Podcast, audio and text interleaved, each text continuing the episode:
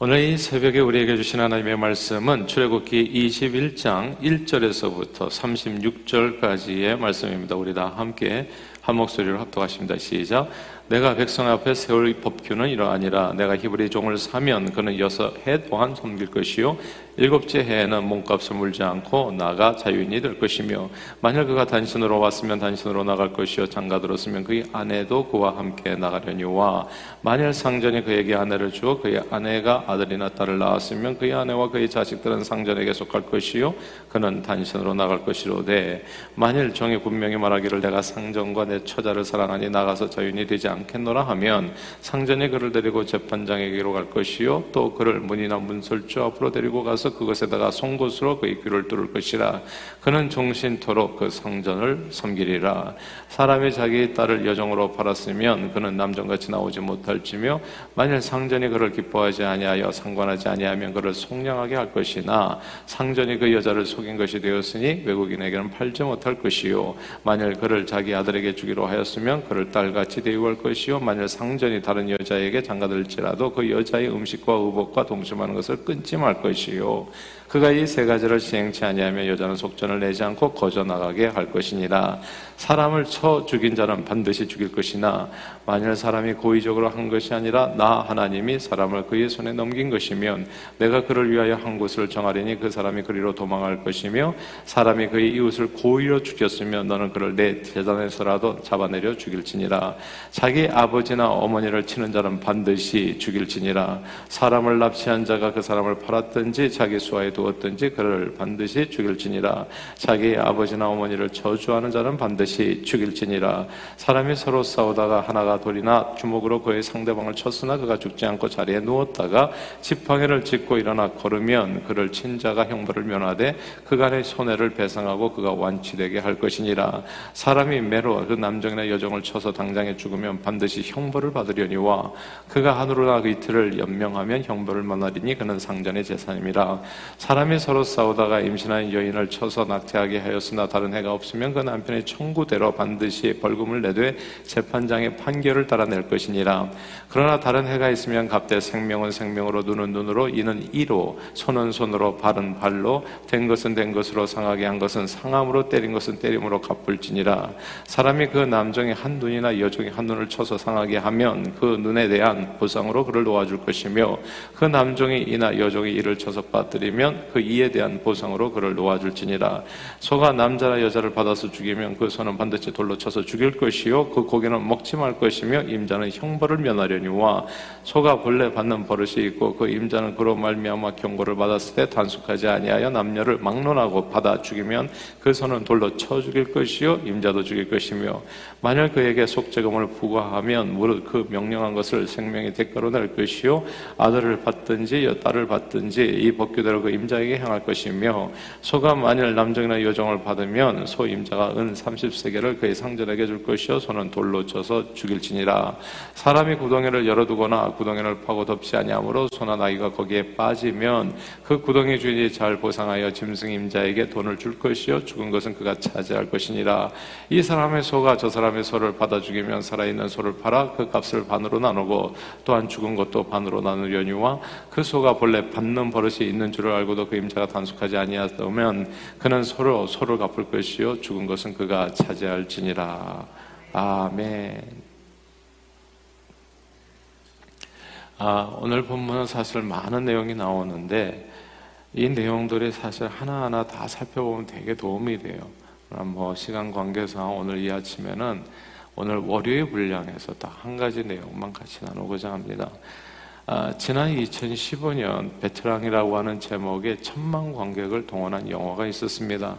줄거리는 대략적으로 폭행과 마약 등 온갖 악한 일을 저지르면서도 피해자만 억울하게 만드는 악덕 재벌 3세가 제대로 된 형사를 만나서 사이다 같이 아주 시원하게 응징을 받는다는 그런 내용입니다. 이 영화에는 조태호라고 하는 악덕 재벌 3세가 420만 원이라고 하는 임금이 체불되어서 1인 시위를 벌이는 이제 한 기사, 그러니까 배기사라는 사람을 이제 간접으로 폭행하고 그 대가로 체불 임금을 주는 이야기가 이제 맷값으로 돈을 주는 거죠. 사람을 때리고 그 맷값으로 마땅히 지불해야 될 돈을 갖다가 이제 매를 치고 이제 돈을 지불한 겁니다. 근데 영화 속에서나 나올 법한 이런 일이 현실에도 종종 벌어진다는 점이 이제 문제이지요. 실제적으로 한국에서 벌어졌던 일을 이제 모티브로 해가지고 이제 영화가 만들어졌다고도 하지요.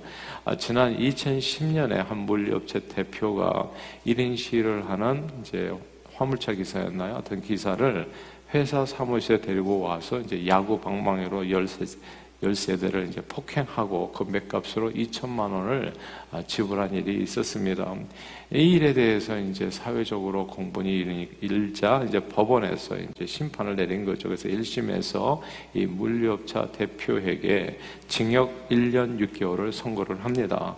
근데 이제 돈 많은 대표가 가만히 있을 수 있겠어요? 유능한 변호사를 당연히 이제 이렇게 사용하는 거죠.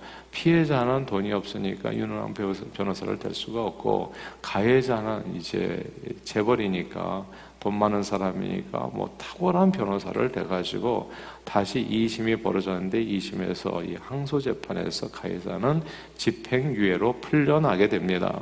대신에 목, 맥값 폭행을 당했던 이 피해자가 아, 그 다음에 바로 또 고소를 당하죠.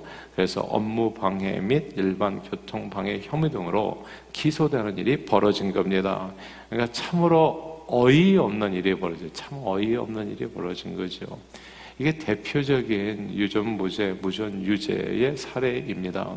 돈 많고 힘 있는 사람이 사람을 때려놓고 상해해 놓고 돈으로 값을 치르는 겁니다. 그러니까 그런 일들이 사실 한국 사회 예전에 한화의 어떤 대표도 자기 아들이 맞았다는 걸로 또 가가지고 폭행 치르고 돈 지불하고 뭐 이런 일들이 있는 거거든요. 그러니까 돈 있는 사람은 무엇이든지 할 수 있다고 생각하는 거예요. 사람을 때려놓고도 아, 사람을 정말 이렇게 장애를 만들고도 아, 또 자기 나름대로 또 살아갈 수 있는 길이 있는 겁니다. 근데 또 이 세상에서 법정에서 서게 보면은 이렇게 또 최종 판결이 또 유리하게 그쪽으로 나는 거예요. 아, 이 재벌이 뭔가 일반 서민의 몸의 가치가 서로 불공평하게 다르다는 것을 이제 이렇게 법원이 증명해 내는 겁니다. 말하자면 이런 불공평하고 억울한 일을 막기 위해서 이런 일이 꼭 오늘날에만 있었겠어요? 과거에도 있고 항상 인간 사회는 이런 일들이 벌어지는데 불공평하고 불의한 일이죠. 이런 이런 불공평하고 이 불공정한 일, 불의한 일이 벌어지지 않기 위해서 하나님께서는 사람들에게 법을 주셨습니다. 그 법이 오늘 본문에 나오는 법이에요. 다 함께 오늘 본문 출애굽기 21장 23절과 24절을 같이 읽겠습니다. 23절, 24절 읽습니다. 시작. 그러나 다른 해가 있으면 갑되 생명은 생명으로 눈은 눈으로 이는 손으로 발은 발로 아멘. 그리고 그 때린 것은 때림으로 갚을지니라 이렇게 되어 있잖아요. 된 것은 된 것으로 상하게 한 것은 상한 것으로 때린 것은 때린 것으로 갚으라. 이 법에 의하면 조태호가 때린 그 사람은 이제 어, 그 피해자는 때린 것으로 조태호를 갚아주는 거죠. 예, 돈 받는 게 아니라 그 열세대를 때렸으면 그 대표도 열세대를 줄창 맞아야 되는 거죠. 그러니까 이런 내용이에요. 아, 이 법은 보통 동해 보복법으로 알려져 있습니다. 피해자가 당한 것과 똑같이 가해자에게 보복한다는 내용입니다. 이슬람 코란에도 정말 똑같은 내용이 담겨 있어요. 목숨에는 목숨으로, 눈에는 눈, 코에는 코, 이에는 이. 받은 상처는 그만큼 되돌려 준다라는 내용입니다. 예를 들어서 가족 중 누가 살해를 당한 경우에 있어서는 그 가족은 가해자를 끝까지 추적해서 받은 만큼 갚아준다. 이런 의무가 있다고 생각하는 겁니다. 이 법을 그런데 보복을 정당화시키는 이런 내용으로 이해하잖아요. 동해 보복법 이렇게 보복으로 이해하게 되면 이제 그 다음에 이제 문제가 발생해요. 그러면 이 세상은 온통 복수국 천지가 될 겁니다. 그래서 도둑질한 사람은 손을 자르고 한번 전쟁이 벌어지면 무슬림 간에도 그러면 마지막 사랑까지 서로 원수가 돼서 왜냐하면 전쟁이 벌어지면 서로 죽고 죽이는 일이 벌어지는데 그럼 죽임을 당한 사람은 끝까지 그 사람을 쫓아가서 죽여야 되는 거예요. 그러니까 이 법을 보복으로 이해하는 순간부터 정말 서로 죽고 죽이는 살인극이 멈추지 않게 되는 겁니다. 다 죽을 때까지. 그러나 이 법을 동해 똑같은 방식으로 보복하는 법이라고 이해하면 사실 성경을 잘못 해석한 것이 됩니다. 왜냐하면 하나님은 보복하시는 하나님이 아니라 보복하게 우리로 하여금 하시는 만드시는 하나님이 아니라 공평하고 정의로우신 하나님이시기 때문에 그렇습니다. 그러니까 하나님의 속성을 이렇게 생각하면서 법을 보면은 그 해석이 좀 달라지는 거예요. 하나님은 사랑의 하나님, 용서하시는 하나님. 근데 어떻게 이게 보복하는 말이 나올까? 이제 이게 이해가 안 되잖아요. 그래서 이 법에 대한 바른 해석은 하나님의 성품에 비추어서 신약 성경에 다르게 예수님께서 확실하게 다시 이제 온전하게 해석을 해 주셨어요. 예수님께서 해석한 내용이 마태복음 7장 12절입니다. 율법과 선지자, 이 모든 구약 성경의 법은 바로 이런 정신에서 해석된 것이다. 라고 하는 얘기가 마태복음 7장 12절이거든요. 그것에 보면 이렇게 되어 있습니다. 오늘 같이 한번 읽어볼까요? 화면에 있는 것처럼 시작. 그러므로 무엇이든지 남에게 대접을 받고자 하는 대로 너희도 남을 대접하라. 이것이 율법이요 선지자니라. 아멘. 아멘. 이게 예수님의 말씀이에요. 율법과 선지자를 해석할 때 하나님의 말씀 율법을 해석할 때 율법 정신이 중요하거든요. 이게 보복하라는 내용이 아니라 대접하라는 내용이라고요. 똑같이. 근데 이게 아다르고 어달라요, 진짜.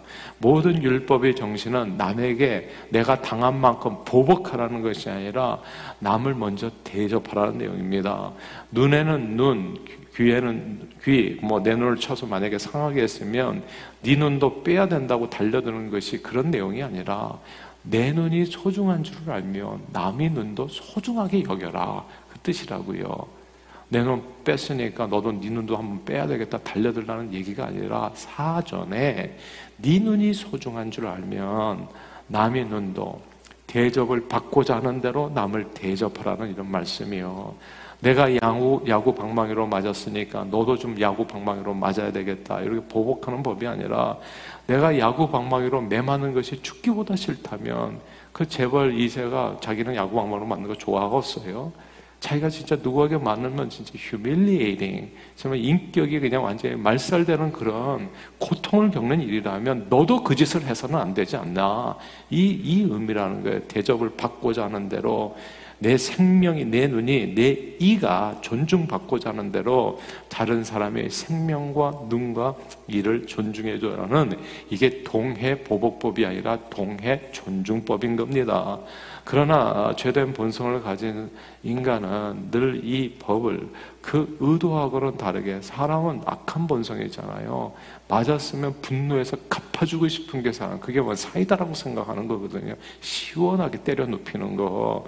그러니까 이게 이 원래 하나님의 뜻과는 다르게 보복하는데 이 법을 사용해 온 거예요. 그래서 예수님께서 하도 말을 못, 못 알아들으니까 하나님께서 우리 인생들을 살펴보실 때 하나님께서 뭐 하나 주면은 사람들 해석이 달라져요. 자기 원하는 대로 해석하거든요.